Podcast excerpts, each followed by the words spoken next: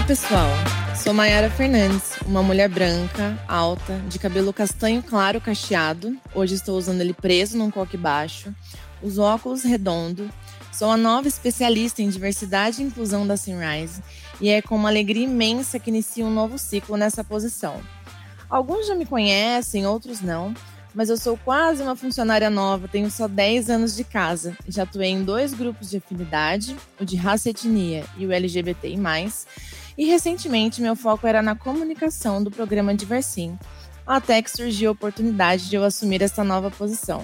Espero seguir com o legado do programa Diversim e ser a ponte necessária para dar voz aos talentos diversos com os quais trabalhamos e assim reforçar cada vez mais a cultura de diversidade e inclusão na Sunrise, com foco principal em nossos pilares estratégicos, que hoje são o pilar de raça e etnia, o pilar de equidade de gênero, o pilar pessoas com deficiência e o pilar LGBTI+, que fala sobre orientação sexual e identidade de gênero.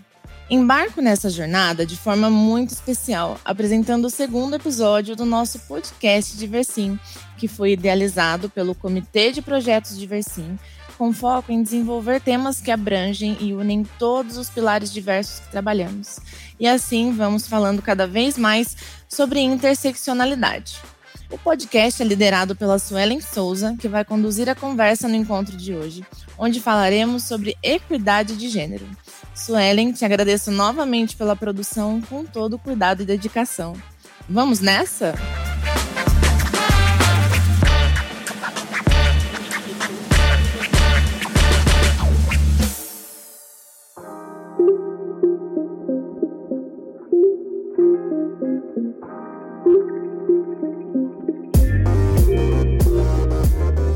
Olá, família Sunrise. Sou Suelen, uma mulher preta.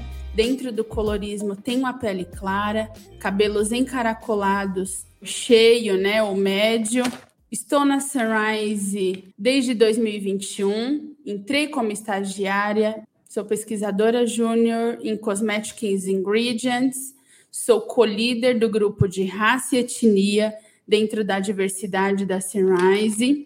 Para quem já é de casa, sejam bem-vindos. Inclusive, recomendo escutar os episódios anteriores para se familiarizar e ficar por dentro das nossas inspirações, para aumentarmos nossas percepções sobre temas variados dentro da diversidade.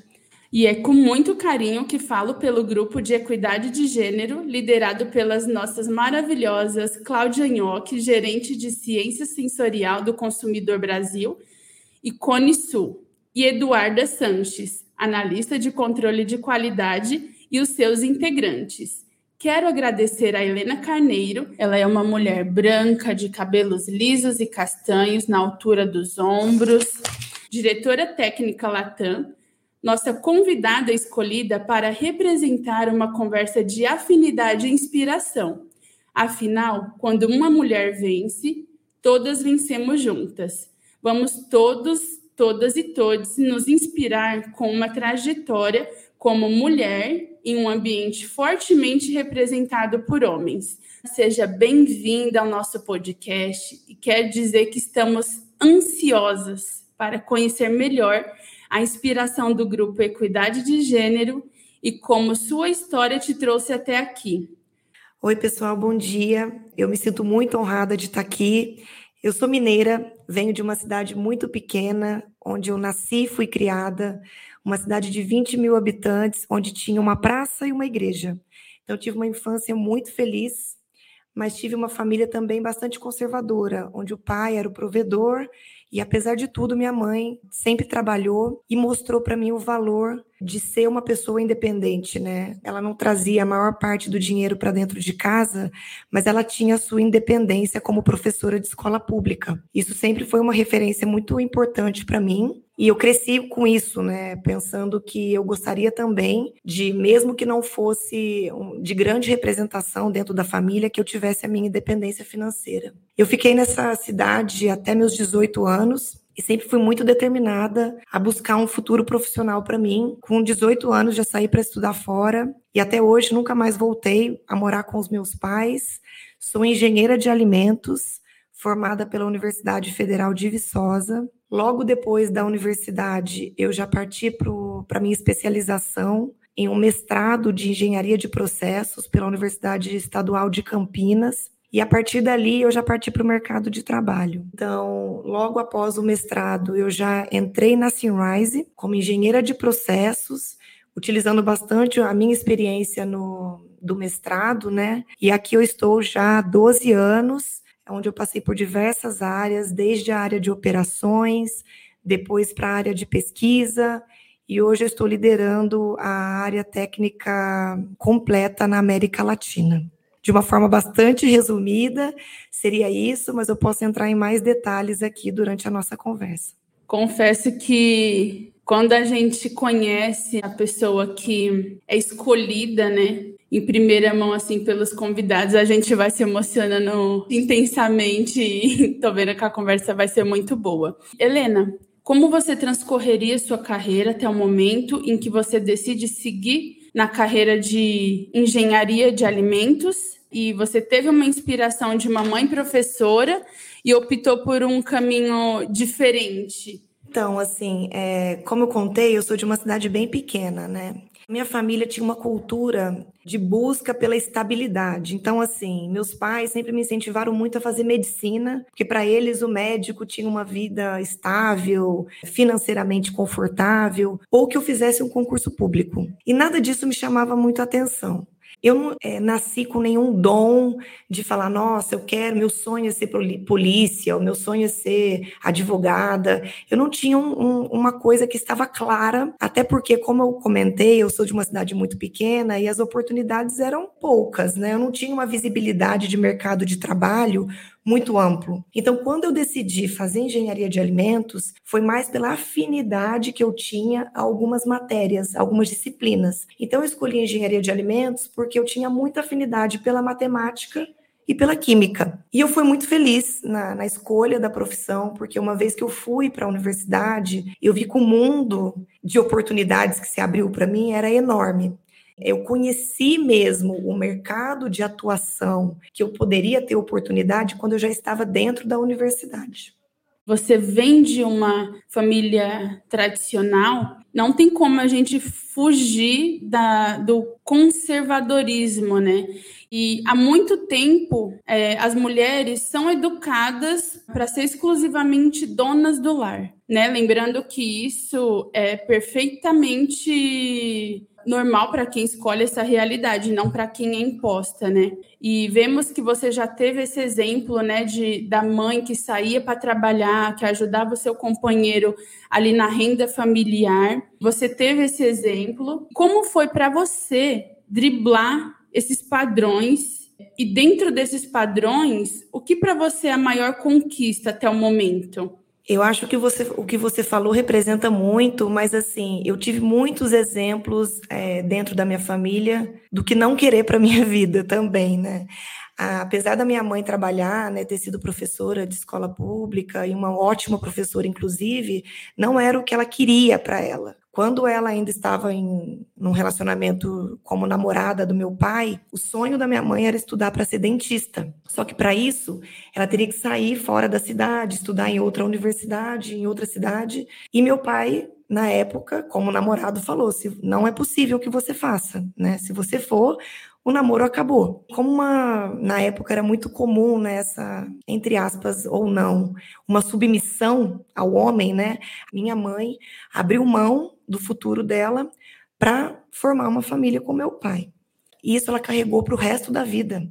Ela abriu mão de algo que ela queria fazer para ela se casar com meu pai. Ela é feliz, ela tem, ela, ela construiu outra outra realidade para ela, outra profissão, mas não era o que ela queria ter feito. E ela sempre falou isso pra gente, para nós somos três mulheres em casa e são três filhas, né? E ela sempre falou: "Não deixem de fazer nada pelo namorado ou pelo marido de vocês, porque vocês precisam buscar a independência de vocês para que vocês possam tomar as decisões da vida de vocês, conseguirem fazer, realizar os sonhos de vocês, para que vocês possam fazer as viagens que vocês queiram fazer, sem ter que depender do marido ou de qualquer outra pessoa da família para que isso aconteça. Então, a minha mãe foi um exemplo, ela fez algo que eu não gostaria de ter feito também, que é não seguiu o que ela tinha como sonho, né? E eu acho que a minha mãe tem essa frustração porque as irmãs dela conseguiram fazer isso. Então hoje ela vê as irmãs dela bem-sucedidas e ela, apesar de ter feito uma família bonita, construído o que ela construiu até hoje, ela não fez o que ela gostaria de ter feito antes. Então assim, isso foi uma inspiração para mim, e desde que eu saí da minha cidade, eu busquei a minha independência financeira. Então, eu estudei muito, bastante, nada caiu no meu colo de graça, né? Eu costumo falar que eu sempre tive muito alerta às oportunidades que a vida me ofereceu, para estar preparada para quando elas chegassem, porque a oportunidade não cai no colo de ninguém. A gente tem que se preparar para que o dia que a oportunidade apareça, a gente consiga abraçar é, de forma efetiva, né, essa oportunidade. Então essa é um pouco a história da, da minha família. A minha família segue lá no interior de Minas Gerais. Hoje eu acho que eu sou uma inspiração para algumas primas mais jovens minhas que, que eu tenho lá que elas veem como que eu consegui vencer a cultura machista, esse tabu que algumas mulheres têm de que não é possível conciliar a vida pessoal com a vida profissional. E hoje eu falo que sim, é possível, é possível ter um balanço, é possível você ser família, é possível você ser uma boa profissional e você entregar boa qualidade nos dois lados, tanto em casa quanto no trabalho. Maravilhoso te ouvir, Helena. Eu venho também de uma família nordestina, né? E eu acho que essas histórias elas se repetem com muita frequência, né? Ter um, um companheiro ali, né, para ser o provedor do lar, porque a mulher tem que cuidar dos filhos. E eu estou muito feliz de conhecer a sua história, de ver que você venceu, que você está vencendo, né? Porque além dessa trajetória linda, né, que te trouxe até aqui, é, sabemos que além da sua carreira acadêmica, que é super bombada, assim, né? Vamos dizer, é, você vem de um bacharel, tem um mestrado, tô sabendo assim por alto de um possível doutorado que eu quero que você fale sobre isso também. Tem uma família linda. Então, como que é para você equilibrar tudo isso, todas as suas responsabilidades? Desde que eu me formei é, na Universidade Federal de Viçosa, eu tinha como prioridade me estabelecer como profissional. Então, quando eu fiz meu mestrado, na verdade, não era meu plano A. Para falar a verdade, o plano, o mestrado era meu plano B. Eu queria já entrar no mercado de trabalho para entender as áreas, onde eu me encaixaria melhor como profissional. Mas naquele ano que eu me formei, que foi em 2009, a gente estava com uma certa crise é, no mercado de trabalho e eu não conseguia uma locação imediata. Eu não queria voltar para minha cidade, porque na cidade dos meus pais não tem oportunidade de trabalho ou pelo menos não a oportunidade que eu gostaria de, é, de buscar. É uma cidade que tem como comércio principal o café, são os produtores rurais, então não existe um, uma, um mercado industrial, que é o mercado que eu, que eu queria começar a minha carreira. Então, como o plano A não funcionou, eu fui para o plano B, porque eu acho que a gente não pode se acomodar, né? Ai, que pena, não consegui emprego, e agora? O que, que eu vou fazer? E agora o que eu vou fazer? Não, agora tem que ter o plano B. Na vida a gente tem que ter plano A, tem que ter plano B, tem que ter até plano C, porque as coisas não acontecem como a gente planeja. Então, eu fui fazer o mestrado, é, eu tinha currículo para isso, eu sempre fui uma aluna bastante aplicada, então passei no mestrado na, na Unicamp e fiz o mestrado. Logo após o, me, o mestrado, o mercado já estava melhor, o meu currículo também estava melhor, porque eu não fiquei ali esperando as coisas acontecerem, e aí eu consegui o meu trabalho aqui na, na Sunrise. Quando eu entrei aqui na Sunrise, eu descobri um mundo maravilhoso e até hoje, quando eu conto para as pessoas, né, que eu trabalho numa indústria de aromas e fragrâncias, é sempre uma história nova para alguém, né, porque é uma empresa que as pessoas não conhecem. Então, me dediquei muito forte ao trabalho, realmente mergulhei no trabalho e coloquei isso como meu o meu plano A realmente aconteceu um pouco mais tarde, mas eu me dediquei bastante. E assim, eu sempre tive um propósito maior do que a ansiedade por ganhar dinheiro. Eu acho que isso é muito importante, porque quando a gente trabalha, a gente tem que entender se o que a gente está fazendo está em linha com o nosso propósito. E eu tinha muito fit, a, a empresa sempre me entregou um fit interessante sobre o que eu fazia e o propósito que eu tinha. E a empresa também me deu muita liberdade para ser quem eu sou. Eu não acho que a Sinwise é uma empresa que ela te freia muito, é, para você se mostrar como pessoa, para você ser uma pessoa autêntica aqui dentro. Então, acho que eu consegui mostrar minhas qualidades, as minhas, eu consegui mostrar quem eu sou ao longo do, da minha trajetória aqui dentro. E as oportunidades foram acontecendo, né? Eu costumo dizer, quando fiz uma palestra uma vez aqui na Sunrise para alguns estagiários, e eu falei que tem uma frase que eu gosto muito, que é aquela assim, né? É, eu descobri que quanto mais eu trabalho, mais sorte eu tenho, né? Porque, na verdade, é o que eu falei, as oportunidades, elas surgem e você tem que estar preparado para isso. Então, eu comecei em operações, eu era a única profissional de operações na época na liderança que falava inglês, eu sempre recebi os, as pessoas de fora que vinham conhecer a planta. Sempre aproveitei muito essa oportunidade de estar com as pessoas de fora para me apresentar, para falar do meu trabalho, para falar sobre como eu agregava valor para a empresa. Isso me abriu portas para conhecer a Sunrise Global, né, a matriz que fica na Alemanha. Lá eu conectei com pessoas que tinham um nível intelectual muito alto, que inclusive quando eu cheguei lá, me conheciam e conheciam o meu trabalho do mestrado, porque eu tive algumas publicações internacionais que as pessoas pesquisaram antes de conversar comigo. Quando eu voltei para o Brasil, abriu-se uma, uma, oportunidade na área de pesquisa, que queriam que, que a pessoa, que o profissional dessa posição tivesse minimamente mestrado ou doutorado. Então, lá atrás, naquele momento que eu podia estar ficando ali frustrada por não ter conseguido o um emprego, e eu fiz o meu mestrado, me agregou valor para trazer a sorte de estar preparada para essa oportunidade da área de pesquisa. Então, em 2017, assumi essa área de pesquisa. Novamente, é, tive que conquistar meu espaço aqui em Granja Viana, porque era outro público, outros colegas, outros é, colaboradores né? Que eu tinha que provar o meu valor, tinha que provar a minha, a minha competência aqui dentro.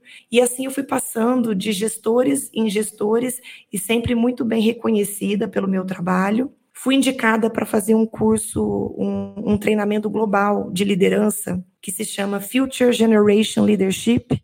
Para fazer essa, esse curso interno aqui na Sunrise, a gente tem que ter indicação de três pessoas do board da companhia. Então, eu tive a, essa indicação de três pessoas.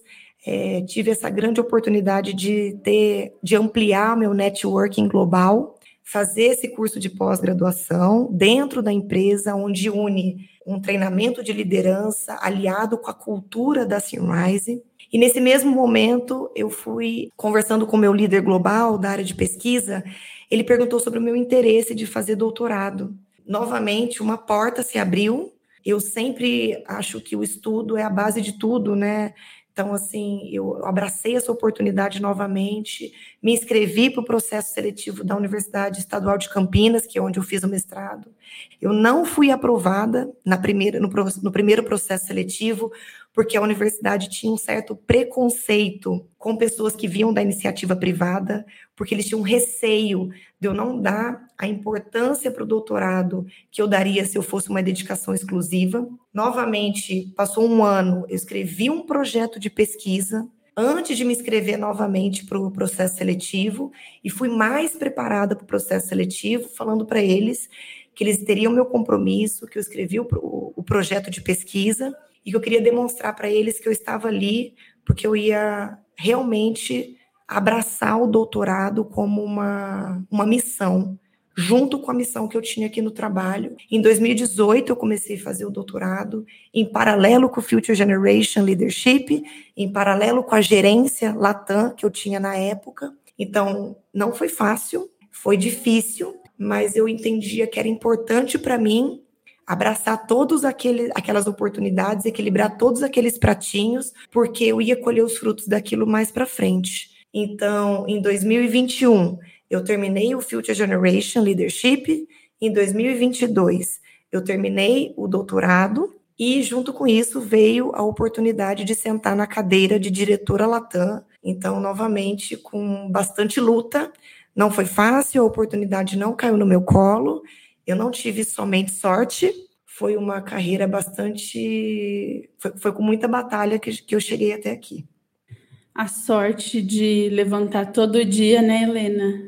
Ali com seus compromissos, a sorte de não faltar com seus compromissos, com a sua responsabilidade todo dia. Eu acho que sorte deveria ser isso, né? O comprometimento que a gente tem de tentar insistentemente, né?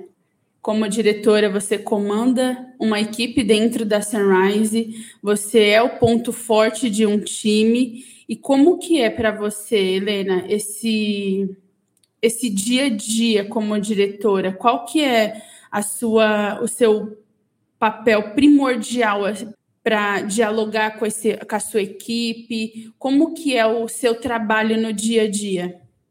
Em 2019, 2020, né, quando eu estava no meio desse curso de Future Generation Leadership, eu me questionei muito sobre o quanto eu realmente tinha perfil para liderança, porque é, eu estava saindo muito da minha zona de conforto. Eu sou uma especialista, né? Afinal de contas, sou mestre e doutora em microencapsulação de alimentos, mas para ser líder, todos os dias você tem que sair da sua zona de conforto, né? Porque você lida com pessoas e não tem nenhuma pessoa igual a outra. Então, eu me questionei muito se eu queria fazer isso, porque ser especialista estava muito dentro da minha zona de conforto. Só que alguns líderes que cruzaram a minha vida me fizeram acreditar que eu tinha um perfil forte de liderança. E por que, que eu não acreditava muito nisso? A liderança que eu tinha referência do passado era uma, uma, uma liderança muito mais impositiva, uma liderança que não tinha uma conversa, não tinha uma conversa que ia e voltava, era top-down as decisões.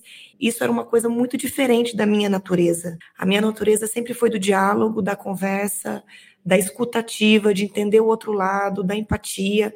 Então, por essa minha natureza, eu achava que eu teria muita dificuldade na liderança. Mas os meus líderes na época acreditavam muito que eu tinha características de líderes atuais, digamos assim, de líderes que seriam mais bem aceitos pela geração atual. E aí eu, eu ganhei de presente é, do meu líder na época um livro que mudou muito a minha perspectiva sobre o quanto que eu poderia ter essa autoconfiança de que eu podia ser essa, essa líder, né? E é o livro que eu, que eu gostaria de comentar e indicar para todas as pessoas que gostariam de buscar essa liderança, é um livro que se chama A Coragem para Liderar, da Brené Brown. E esse livro ele fala muito sobre a vulnerabilidade. Então, como o que, que significa essa coragem para liderar?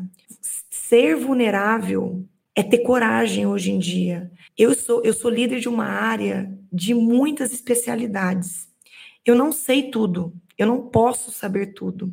Eu estou numa indústria de tecnologias e um conhecimento que é impossível que eu domine ao pé da letra tudo o que acontece dentro da minha área.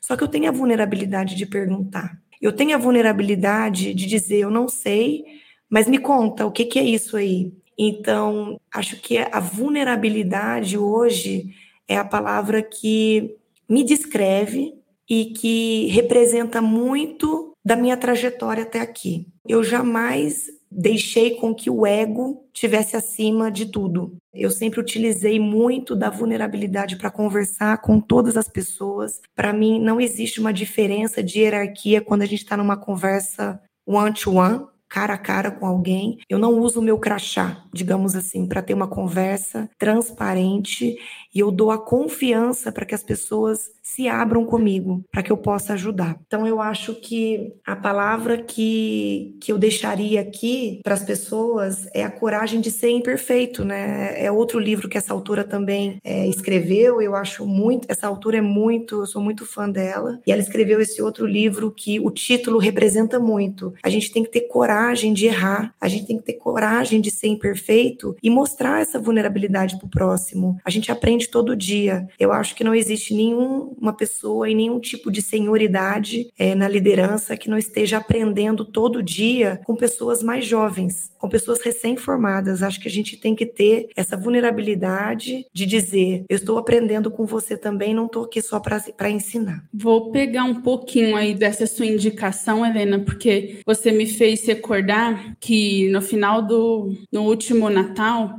a minha diretora, né, a minha querida Luciane Bastos, me presenteou nas festas de final de ano. É um livro incrível também, super recomendo assim, para você entender os seus pontos fortes, né? E o tema desse livro, ele é justamente isso, sabe? Focar é, nos seus pontos fortes, né? Porque a gente aprende desde muito pequeno que se você não é bom, você precisa aprimorar X coisa mas você aprimorando naquilo que você não é bom e que não é, te inspira, você deixa de treinar naquilo que você é realmente muito bom. Então a sua personalidade acaba ficando dispersa, né? Então é um livro muito importante. No final desse livro você ainda consegue fazer, depois que você conhece toda ali as personalidades existentes, você ainda faz um teste e esse teste com perguntas variáveis constrói a sua personalidade e mostra ali dentro de uma porcentagem assertiva os seus pontos fortes que você pode trabalhar e ter sucesso, né, naquilo que você se propõe. Exato. Então...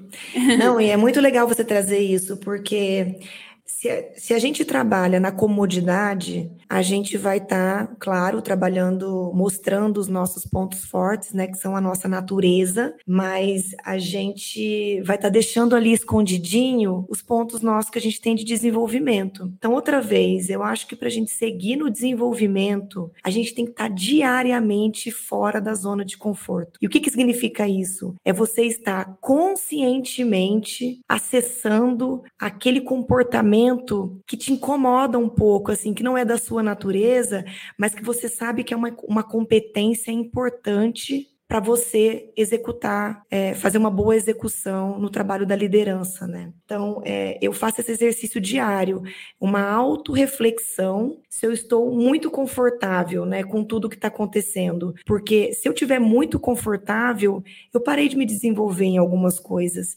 Eu acho que você está fora da sua zona de conforto é o momento que você mais se desenvolve, porque é o momento que você está trabalhando naquilo que não é a sua fortaleza, porque a sua fortaleza fortaleza, você trabalha naquilo naturalmente, sem nenhum esforço. Mas quando você está fora da zona de conforto, é o momento que você está desenvolvendo habilidades que não são da sua natureza. Isso é super importante. Outra vez, é, sair do comodismo, sair da área de conforto, isso é o que vai trazer o desenvolvimento diário. Falando em sair da nossa zona de conforto, Helena, é sair dessa, como que eu posso dizer, dessa dependência de quem somos Sei que você teve um baby recentemente. Primeiramente, parabéns, né? Como está sendo para você essa experiência, né? Vamos inspirar as mamães que não deixem de acreditar nos seus sonhos profissionais por causa apenas da maternidade, né? Que a gente consegue, que a gente pode, né? Não é fácil, mas a gente pode sim equilibrar a beleza da vida, que é ser mãe e também seguir os nossos sonhos. Sim, com certeza. É, bom, eu planejei muito a minha maternidade, eu posterguei é, um tempo, até porque eu estava com muitos pratinhos já equilibrados, achava que ia ser é, um pouco desafiador também ter outro pratinho, né, que é um filho entre as, os outros desafios que eu estava até 2021, 22, mas é, eu tive a felicidade, né, de engravidar e, e tive o meu bebê, o Lucas, nasceu em maio de 2022. E assim, foi uma alegria para mim, é uma, é uma pausa eu acho que eu posso dizer que foi uma pausa assim importante.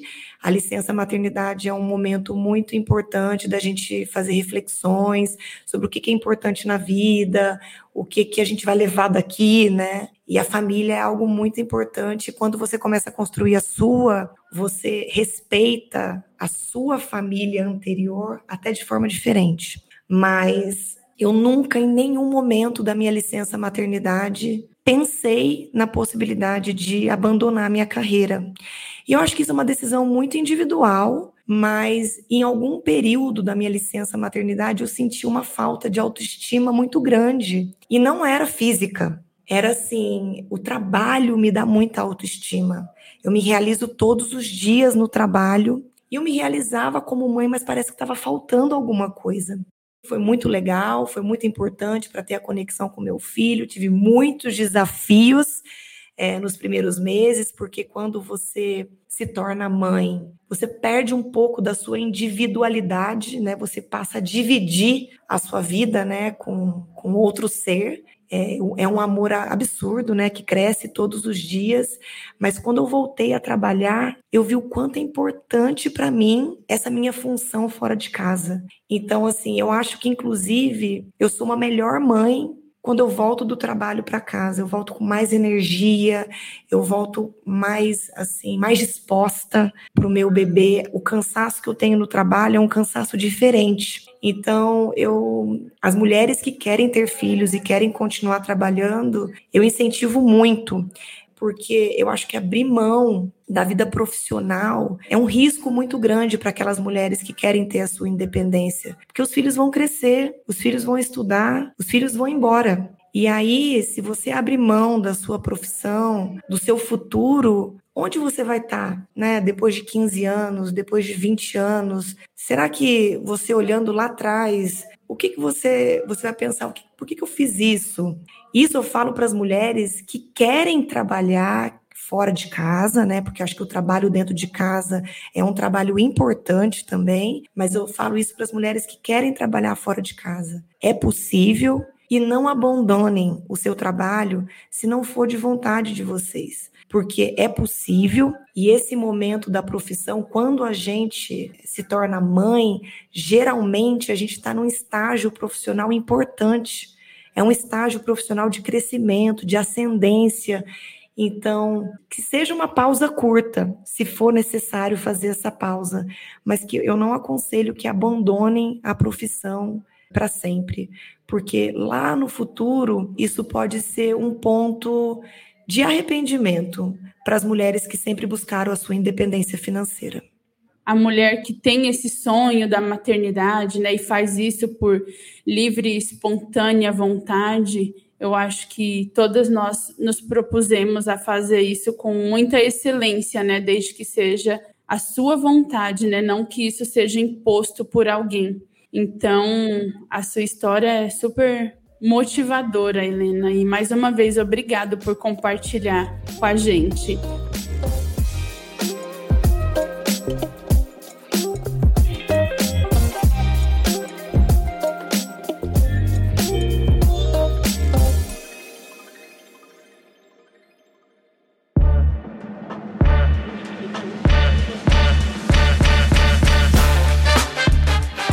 Neste primeiro momento, conhecemos Helena Carneiro, nossa diretora técnica Latam, e te convidamos a conferir em breve a segunda parte desse bate-papo inspirador. Fiquem com a gente!